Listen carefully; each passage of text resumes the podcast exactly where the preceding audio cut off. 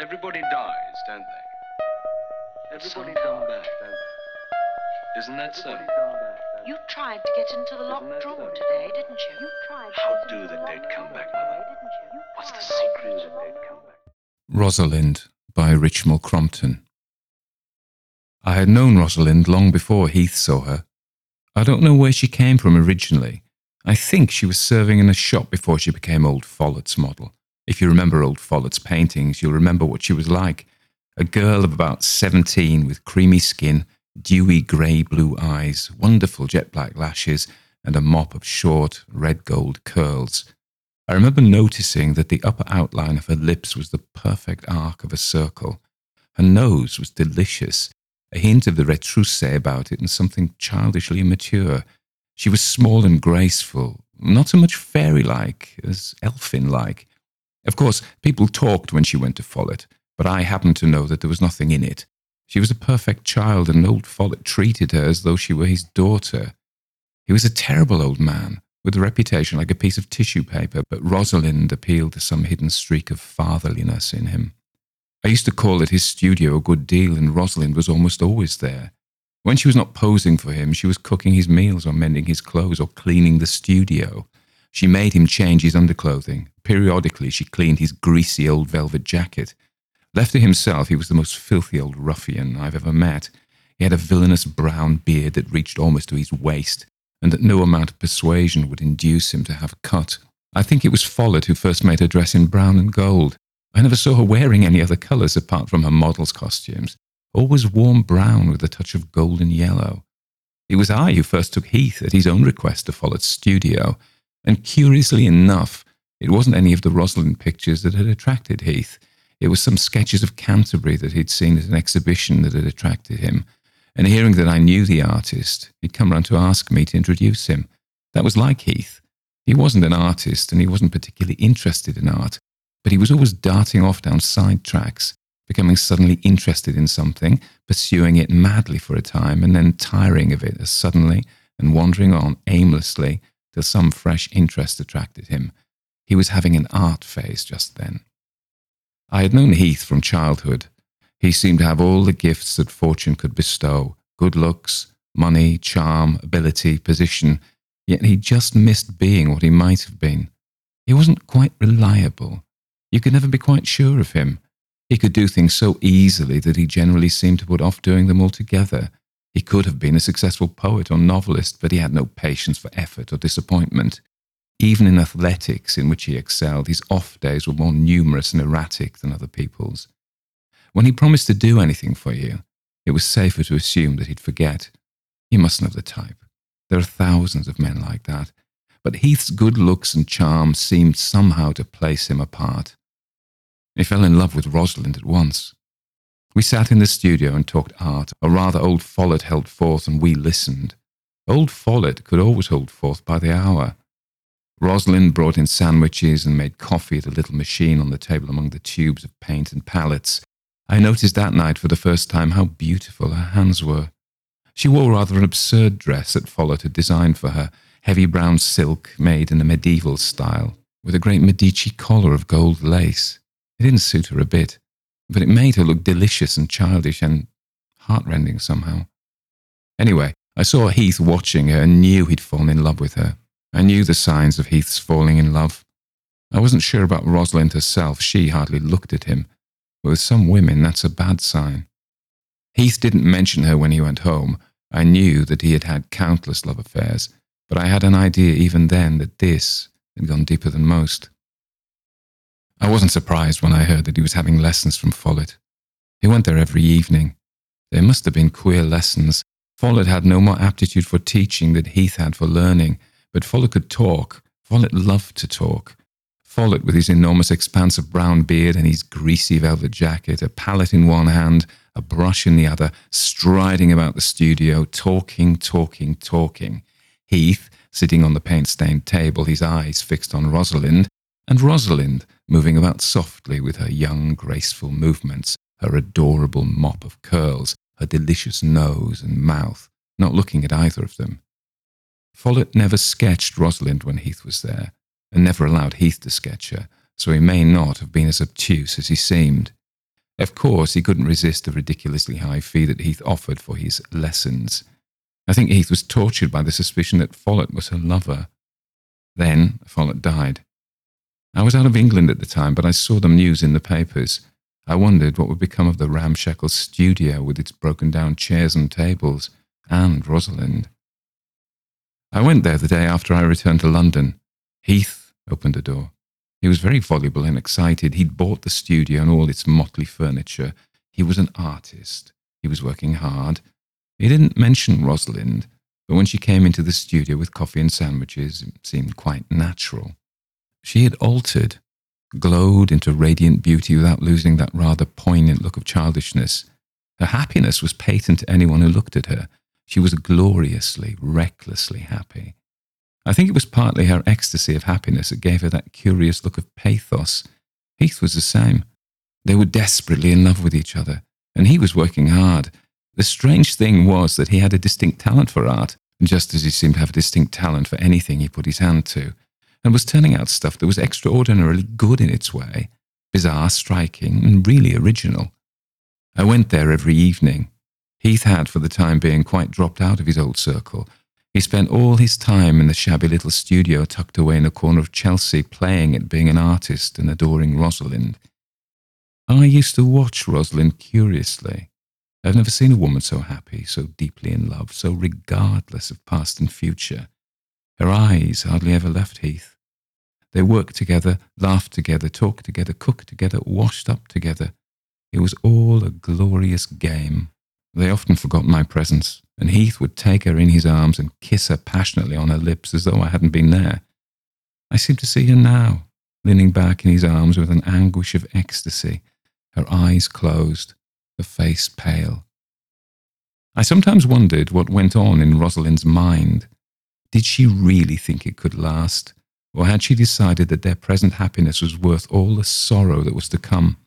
Certainly, she showed no apprehension, no foreboding, yet no one could have seen them then, so young, so passionately in love, so handsome, without knowing that tragedy must be close on their heels.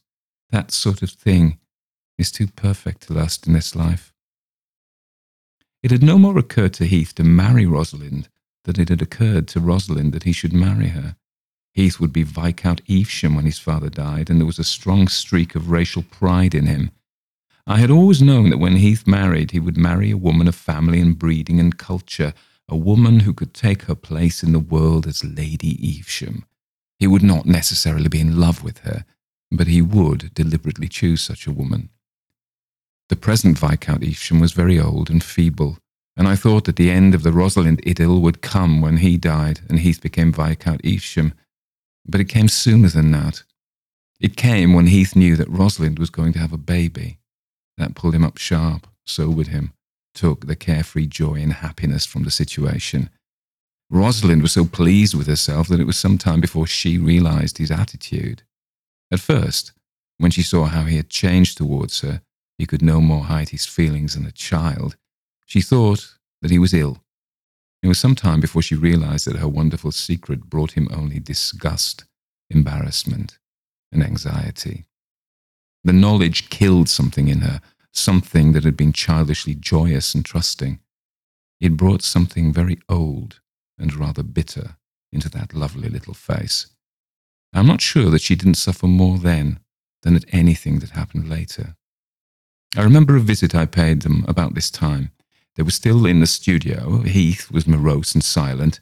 He avoided looking at her as though he found the sight of her distasteful. She had about four months of her time, and her boyish slenderness was gone. She was a white, unhappy ghost. Of course, it wasn't like Heath to let any bonds hold him but those of his own inclination. He began to be seen again at his clubs and at his friends' houses. He visited Rosalind less and less frequently. Then, one day he told me that he had sent her down to the country. Till afterwards. She'll be better away from London, he said. But I knew that the real reason was that he wanted her out of sight and, as far as possible, out of memory. I'd met him several times at Fring Court before I realized what was in the wind. At first, I hoped that it was Hope Cross, who was always staying there, but I soon discovered that it was Helen. He deliberately picked her out as the future Lady Evesham. She was everything he wanted his wife to be of irreproachable birth and breeding, intelligent, cultured, dignified. In appearance, she was the opposite of Rosalind. I've met people who called her colourless. She was ivy pale with soft waves of pale cendre hair, light blue eyes, and calm, sculptured lips. She looked like a princess lost in an enchanted forest. I'd been in love with her all my life, but I'd been waiting till I'd got a decent position to offer her. Now I knew I had no earthly chance against Heath. To do Heath justice, he never knew that I loved Helen. He came in one evening to tell me that Helen had accepted him. He was exuberant, excited, happy, almost the Heath of the Rosalind days. I could have hated him if it had been possible to hate him. But somehow you couldn't hate Heath. He was so infernally attractive. And Rosalind? I said rather brutally. His face darkened. I'll go down and tell her, he said shortly. You'll provide for her and the child, of course, I said. He glared at me like a bad tempered schoolboy. Of course, he said. I went down to see Rosalind the week after he'd told her. She was lying on the sofa very near her time. She still wore one of her brown gold dresses. She was the ghost of her former self. Her face was sharpened and drained of its colour. Her little mouth was set in lines of piteous suffering and bravery. Her eyes were dull, as though her brightness had been washed away by floods of salt tears.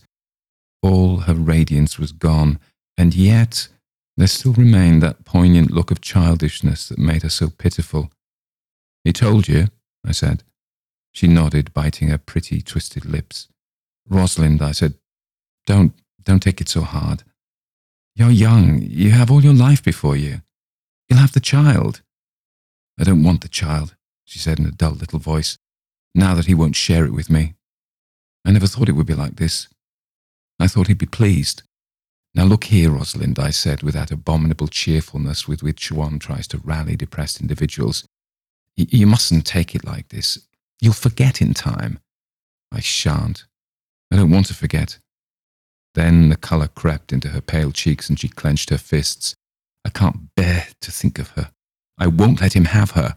Oh, she shan't. They shan't. I was surprised, and I was frightened. Rosalind, I said gently, don't do anything foolish. She was suddenly still and very quiet. What sort of thing do you mean? she said. I mean, don't tell Helen, or anything like that. Oh no, she said in that strange little voice. I didn't mean anything that would make him angry with me. I don't think I shall live long now, anyhow, she ended, I returned to my idiotic self imposed task of cheering her up. She watched me with a little smile as though she were amused. The next week, the baby was born dead, and Rosalind died a day or two later. I was with Heath when the news came. I guessed what it was from the sudden look of relief on his weak, handsome face. He had been frightened. Helen was a deeply religious woman and an idealist, and he'd been terrified of her finding out about Rosalind and the child. If it did not actually put an end to the engagement, it would bring him down with a pretty heavy bump from the pedestal on which she had set him. And now, by an extraordinary stroke of luck, both Rosalind and the child were dead. That's that, he said, as he handed me the telegram. It was as if he said, a satisfactory end to an unsatisfactory business. At that moment, I think I actually hated him. I went abroad for two months after that, and, and on my return, I noticed that Heath was not looking well. He seemed to be developing nerves. He started at every sound. I stayed a weekend with him at his father's house in the country. It was something of a strain.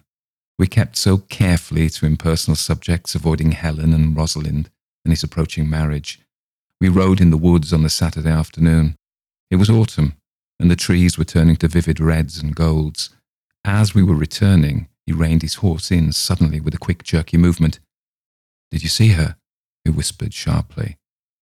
I had seen before he spoke.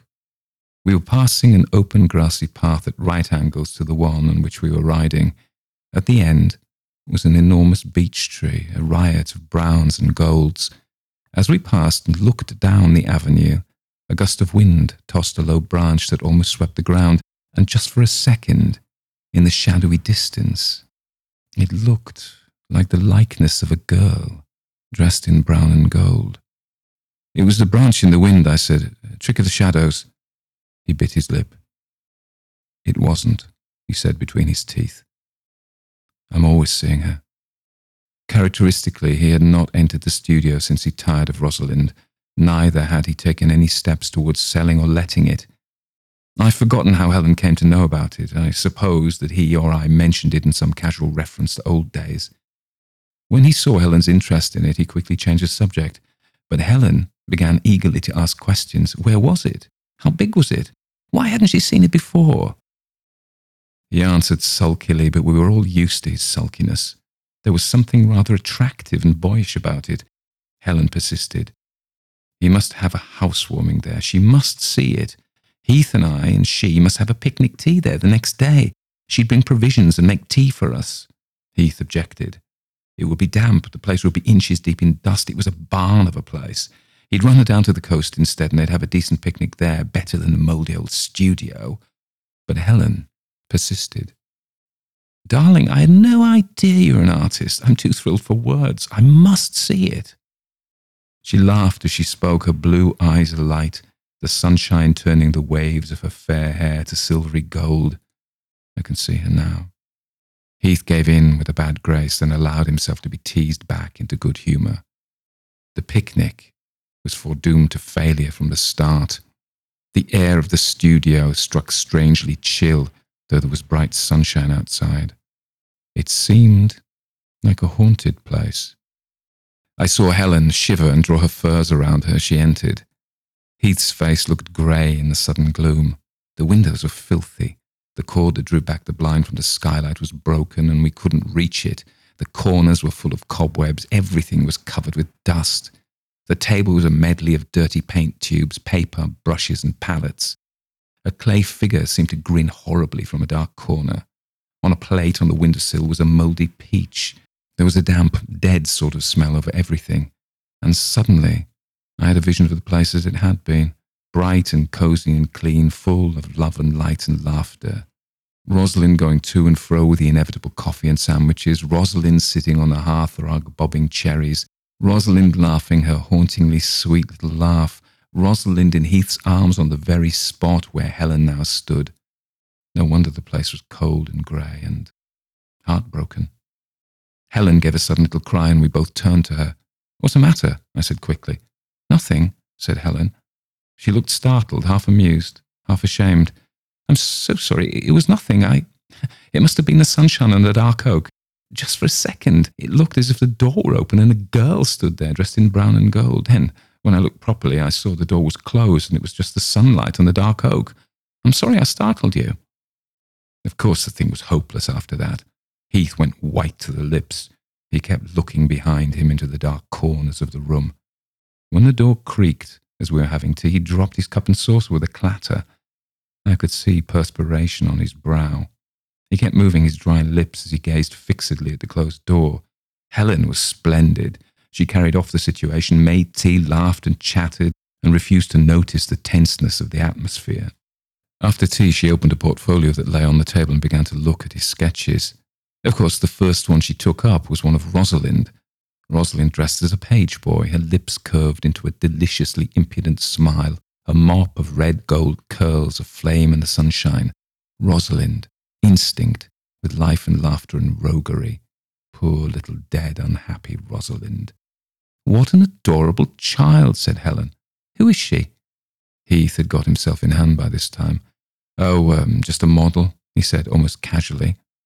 Later, when Helen and I were looking at the view from the window, I saw him take out that sketch and slip it into his pocket. There was another portfolio full of sketches of Rosalind which Helen never found. I saw Heath's eyes wander to it constantly, as if afraid lest she should discover it, and once he carelessly pushed it still farther out of sight beneath some papers. But Helen was genuinely surprised and impressed by the quality of Heath's paintings, and that gradually soothed him. He was always childishly susceptible to praise. I didn't see Heath for some time after that. Our next meeting was a curious one. It occurred to me suddenly to go down to see Rosalind's grave. I hated to think of it untended and uncared for. I thought I might make some arrangements to have it looked after regularly. I took a train from town to the village station and went to the little churchyard. When I found the grave, I stood motionless with astonishment. It was February, but the grave was literally covered with roses and orchids freshly laid upon it, the most expensive roses and orchids it was possible to buy. Then I saw Heath coming round from behind the church to it. He'd brought armfuls of roses and orchids down from Bond Street and laid them on the grave with no means of keeping them fresh, no water or tins or anything like that, simply laid them in heaps on the grave of Rosalind and his child. He showed no embarrassment at being found there, no surprise at finding me there. He said as casually as if we had met at the races, There's a train down in about fifteen minutes. You coming? We walked back to the station in silence. I looked at him curiously. He was thinner. His face was lined and jerky somehow. He looked on wires, and there was suffering in his face. When the station was in sight, he said suddenly, Did you see the baby? No, I didn't either. I couldn't get down. That was Heath all over. He'd managed to persuade himself that he'd wanted to get down to Rosalind and the child, and hadn't been able to. But I'm glad it was a boy. She wanted a boy. Then I knew what had happened. His love for Rosalind was coming back into his heart, the old, passionate, now torturing love. I'd always known that Rosalind had gone deeper than any of his previous love affairs. I'd suspected that it was Helen's suitability to fill the position of his wife that had attracted him rather than love for her. And now love for Rosalind, an aching, torturing longing for Rosalind, stronger than any other passion he had ever known, was haunting him. Poor little unhappy ghost. She was amply avenged now. We parted at the London terminus. You coming my way? I said. No, I'm going to the studio. Taking up painting again? No. No, he wasn't taking up painting again. He was sitting alone in the haunted studio, longing for her, feeding his cheated love on memories of her every word and gesture, listening for the echoes of her silvery laughter, looking through the portfolio he had hidden from Helen. His marriage day drew near. You will understand that apart from my own feeling for Helen, I wasn't happy about the marriage. Yet, I thought that once married to Helen, he would forget Rosalind and learn to love Helen. No one could help it. And Helen would be an ideal wife for him. She was so wise. She would manage him so well. I wanted him to be happy. With all his faults and weaknesses, he was a likable fellow. And Helen, he could give her the sort of position she seemed born to fill. I was to be best man, of course. Heath and I went down to stay at the inn at Craigford where Helen lived with her aunt, Lady Freen. Lady Freen was deaf and very rheumaticy and doesn't come into the story. We arrived the day before the wedding and Helen insisted on our going out to lunch with them. She said that she knew it was unconventional, but it seemed so silly not to. We were all a bit on edge. Together we would be able to laugh it off. That lunch was a strange meal. The sunny panelled dining room was very different from the dusty, cobwebby studio, but that lunch with Helen reminded me of the never to be forgotten picnic in old Follett's studio. There was the same electric atmosphere, the same sensation of standing on the crust of a volcano. Heath was unlike himself, feverishly gay at one minute and morosely glum the next. I thought again how white and drawn his handsome face looked. Helen was her usual self, charming, interesting, the perfect hostess. After lunch, Helen suggested that we should go for a walk. I believe she hoped it would clear the air and restore Heath to his normal self.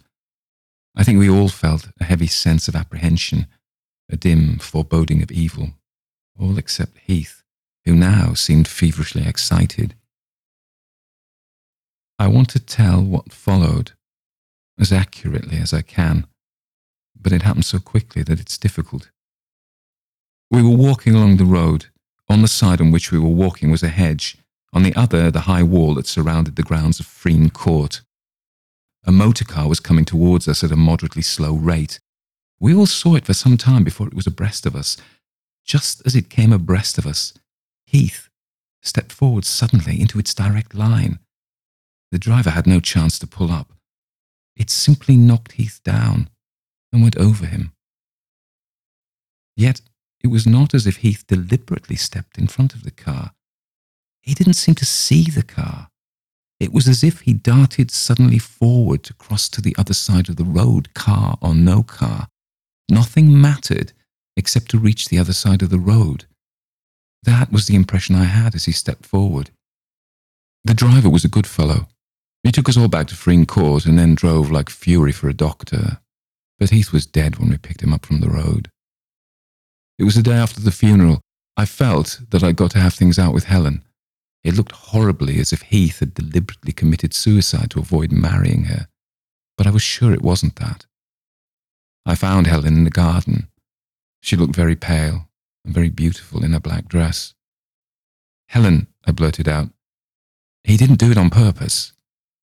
I know, she said, it was the girl on the other side of the road. She beckoned to him just as the car was passing. What girl? Didn't you see her? She wore a long brown dress with a gold Medici collar. She had a child in her arms and she held it out to him and beckoned. I saw nothing. He did. Didn't you hear? Hear what? He gave a little cry when he saw her and then he ran to her. There was no one there, I said. The road was quite empty. Who was she? she said, as if she had not heard me. I, I saw nothing, I repeated doggedly. Whose baby was it? I shrugged my shoulders. I felt horribly shaken. Hers, presumably, if she was holding it, I said, trying to speak in the half bantering tone in which one humours a romancing child. She replied in a voice that was barely audible. And was it his, too? I can tell you nothing, I said. I saw nothing. Helen had a bad breakdown after that and was ordered abroad for a year. We were married two years later and have been perfectly happy ever since, but we have never mentioned either Rosalind or Heath's death to each other. I think we feel that we owed him that much loyalty, at least.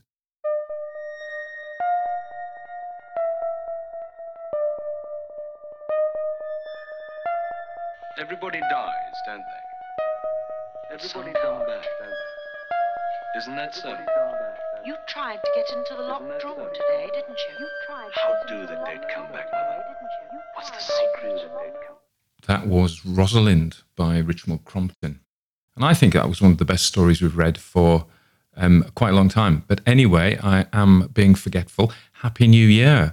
So happy and New Year and welcome to 2021. We can only hope that 2021 is a better year than 2020, which, as years go, was fairly dreadful. So there we are. Probably the worst year of my life, being honest, but there we are for all sorts of reasons. But I know other people have had um, similar challenges, not just COVID, but COVID made it all worse. Okay, let's get back to the fun though. Richmal Crompton was born in Bury in Lancashire in 1890 and she died in Bromley, Kent in 1969 when she was aged 78. She had a heart attack, as it turned out. She'd been out, but she was well up until that point. She'd been out to see a friend, was driving back, felt unwell, logged herself into the hospital, and um, died, sadly.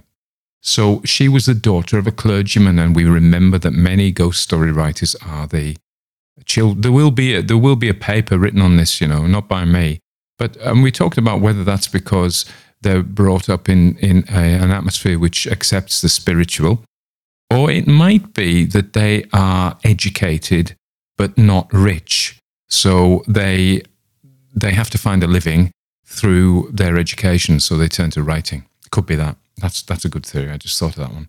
So her dad was a clergyman, but he, he although he was ordained, he actually worked as a teacher of Greek and Latin classics at Bury Grammar School. So she wasn't born into the aristocratic world portrayed in this story. She was educated at a private school for the daughters of clergymen in Lancashire, and she trained as a schoolteacher like her father and got a BA in classics from the Royal Holloway College in London in 1914. She was a, a supporter of women's suffrage, so she wanted the right to vote. Fair enough. And she worked as a teacher until 1923 when she became a full time writer. She was quite a successful writer. She never married and had no children, and um, she gave the rights of her works to her niece when she passed away. When she was in her, when she wasn't too old, she contracted polio and had to use a wheelchair for the rest of her life. She'd moved to Bromley, which is part of South London now, really, it, technically in Kent, and then was a village just outside London. And she was 27 then, and she went to teach at the school there. But when she uh, became a writer, she d- didn't move. And she became so successful that she had a house built for herself on the common. Of course, she, she actually published 41 novels, and her famous, most famous series of novels was for children and featured the comic figure of William, a rather feckless, untidy, rumbustious schoolboy. And I remember reading the William stories, some of my favourite books when I was probably eight or nine, maybe 10. And they're, they're so funny. They really are so funny. And I loved them. They're hilarious. Uh, she wrote several ghost stories, and these were published in 1928 as Mist and other stories. And I think uh, Richard Dalby, who was um, an editor of Ghost Stories, uh, published. I've just actually I know this because I've just bought it on Kindle. It's only available on Kindle, which is a reprint of her stories. I think she's pretty good. So Rosalind. In Rosalind, we're plunged once more into that Edwardian world of the leisured rich of England, such as we see in the stories of E.F. Benson, and which she wasn't a member. You know, she was not party to that lifestyle, really. Um, and this story is about an artist and his model. And you remember in The Yellow Sign, we have an artist and his model, although the story is quite different. That's more a, a horror story, um, cosmic horror story. I really like it. I also like this one, but it's different. I think it's one of the best, as I said. I think the characterization is great. Our unnamed narrator paints pictures of these people. Heath, oh, his handsome, weak face. You know, this is the talented rich boy. He can do anything he wants. He's got such privilege, and he's bored and spoiled. And uh, but he genu- but but sentimental, very sentimental. He falls. So he's not. He's not. He's mixed, isn't he? He's not evil and wicked, and he's not really a caricature. He is a weak man who is likable and who goes towards his sentiment. And so he falls in love with Rosalind, and it's wonderful and beautiful.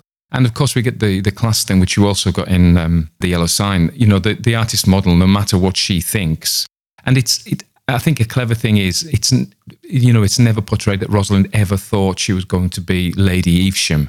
That that was never possible for her, and she knew that. Who knows what? And I think that that picture of an un, of a confused, unfocused outcome to the relationship is probably realistic. You know, she isn't really thinking too clearly about what will happen. I think he says at the moment, you know, they were very happy and it prepared them for the tragedy that was to come. So there she is, and everything's Jim dandy, and but it won't last because he has to marry somebody suitable. This reminds me of The Crown, of course, and uh, Prince Charles and Lady Diana Spencer. You know, he had to marry somebody who would be a very good Lady Evesham. Now, in a lovely twist, the one he wants to marry is Helen, who is the woman our man is in love with, our narrator, and has always loved her. And our narrator is such a decent guy. It makes me wonder about Helen, though. Helen clearly doesn't know our narrator. She marries him later, as we know, but she doesn't know that our narrator is in love with him, or she does. And if she does, that makes her a little bit cynical, although he only says nice things about her. People find her colourless, but to him, she was like uh, an enchanted princess. Now, I, a thought occurred to me old Richmal Crompton never married. And that doesn't mean that she was gay, but maybe she was. Because these women are very beautifully painted, you know, they're very attractive women. That doesn't mean anything. I don't know that, but uh, I just wondered. But Heath is a selfish narcissist, and he sees the, her, uh, Rosalind's pregnancy as being the kibosh on his official relationship. So he sends her away very cruelly and our man, our narrator, is a decent sort, and he goes to see Rosalind and he tries to reason with her and cheer her up. But Rosalind has the um, prescience to know that she is not long for this world, and she threatens. She doesn't want Helen to have him, her man, her Heath, uh, and so that ties into what actually happens at the end. So, of course, as we know, because you've heard the story, what actually happens at the end? Well, we know that Heath is haunted by Rosalind, and she beckons him across the road he doesn't want to kill himself. So I, when I was writing the notes, I was a bit ambivalent. But now, looking back and thinking about it, I think that Rosalind deliberately killed him so that Helen couldn't have him in a timely manner because the wedding was the next day, so Helen would never have him. Poor old Helen has a decency to have a breakdown, if you know what I mean. You know, she she clearly did have feelings for Heath, uh, it wasn't uh, superficial, so maybe it wasn't. But then she manages to marry our man and live happily ever after. No, I thought the characterization was pretty cool. It was a standard, but you know, we want standard ghost story. It was a righting of wrongs. It, ghost stories are moral stories generally, and the payoff is when the right thing happens. And uh, we as readers, we don't approve of Heath. We're not supposed to approve of Heath. In a sense, he gets his comeuppance, and I think that we might, you know, not have done it ourselves, but it feels that it's a moral conclusion to pay for his bad behavior in spurning Rosalind. You know, Rosalind gets her revenge. So there you go. So I really liked that story. I thought it was very well done. And I thought I'd do it on New Year's Day for you. So otherwise, I hope I hope you had a lovely Christmas. I hope you enjoyed the MR James for Christmas. We, I'm, t- I'm working. I've been working. I haven't taken any extra days over Christmas because I get the, the statutory bank holidays, Christmas Day, Boxing Day, which is St. Stephen's Day, Gwyl San Stefan in Welsh, Good King Wenceslas went out on the feast of Stephen. So Boxing Day, 26th of December, and uh, New Year's Day. I'm, I don't, I'm a bit too old to drink now, much, but in my youth I did. Yeah, I'm just hoping for a, a lovely 2021, and it'd be nice to go on holiday somewhere. Okay, but I'll let you all know. I'll, who knows? I may record an episode from Santorini or somewhere or uh, Sorrento Okay, there we are. So the music, I'm going to put a bit of music on now. Um, I've got a Drowning by Dvoinik in the middle. I've got the, the folk horror one from the Heartwood Institute, Rise Up, Come Now, from the Furrows, from the Forest, from the Fields. Then I've got a Drowning, and then I've got The Unquiet Grave by Gray Malkin. Um, so, can if you want to hang around and listen to that, do. I, I'm going to. I really like them. Oh yeah, Begging Bowl, Begging Bowl yeah, share share this. Let everybody know about it. We're doing all right in numbers. That's fine, but you know, more won't hurt. And of course, if you felt like signing up to Patreon or Substack, the paid alternative, or that was my phone, or if you fancy buying me a coffee, as many of you do, so many thanks to that. Many thanks to you all for that. Uh, all of that's gratefully received. I will be back soon I'm going to do my plans for the new year are for the for the exclusive bonus stuff. I'm going to do Dracula. I wanted to do it for a long time. It will be. It will take many months, I think, to do. Uh, and for the kind of the free episodes, I've got a few lined up. I'm not exactly sure which to do first, but that's part of the beauty, isn't it?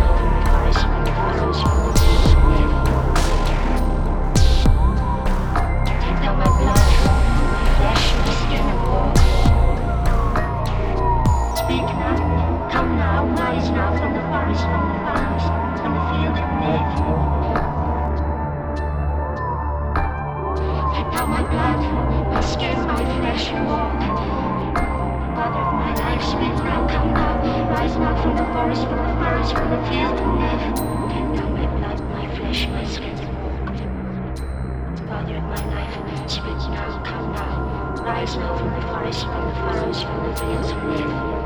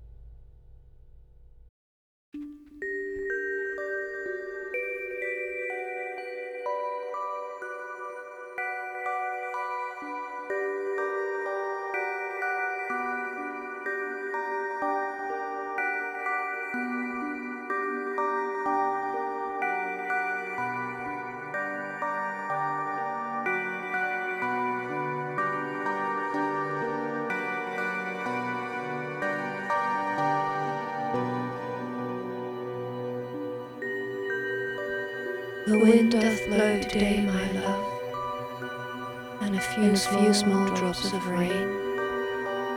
I never had but one true love. In cold grave he was lain. In cold grave he was lain. In cold grave he was lain.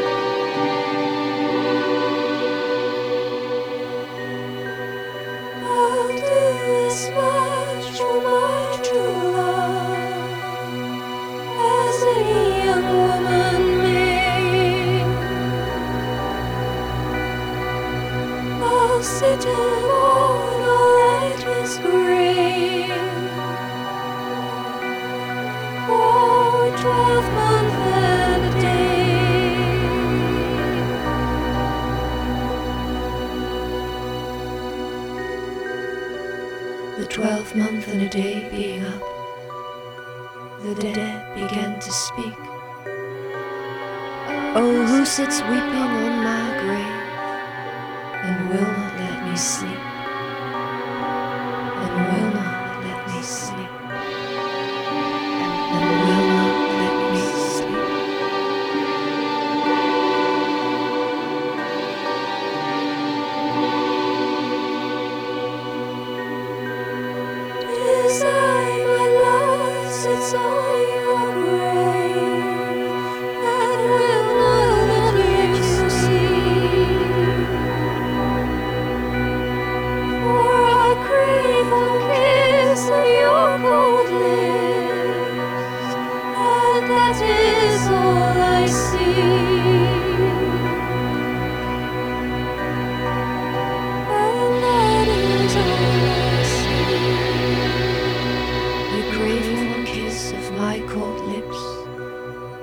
my breath smells earthy strong.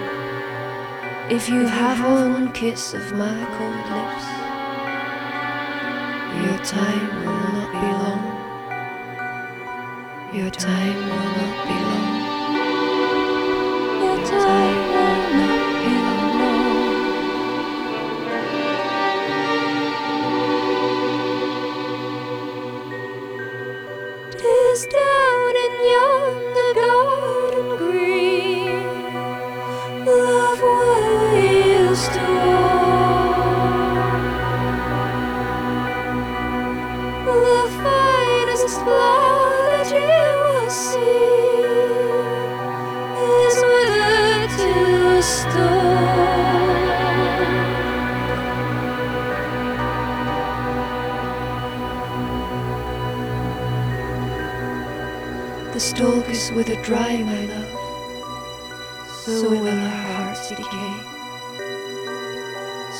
yourself.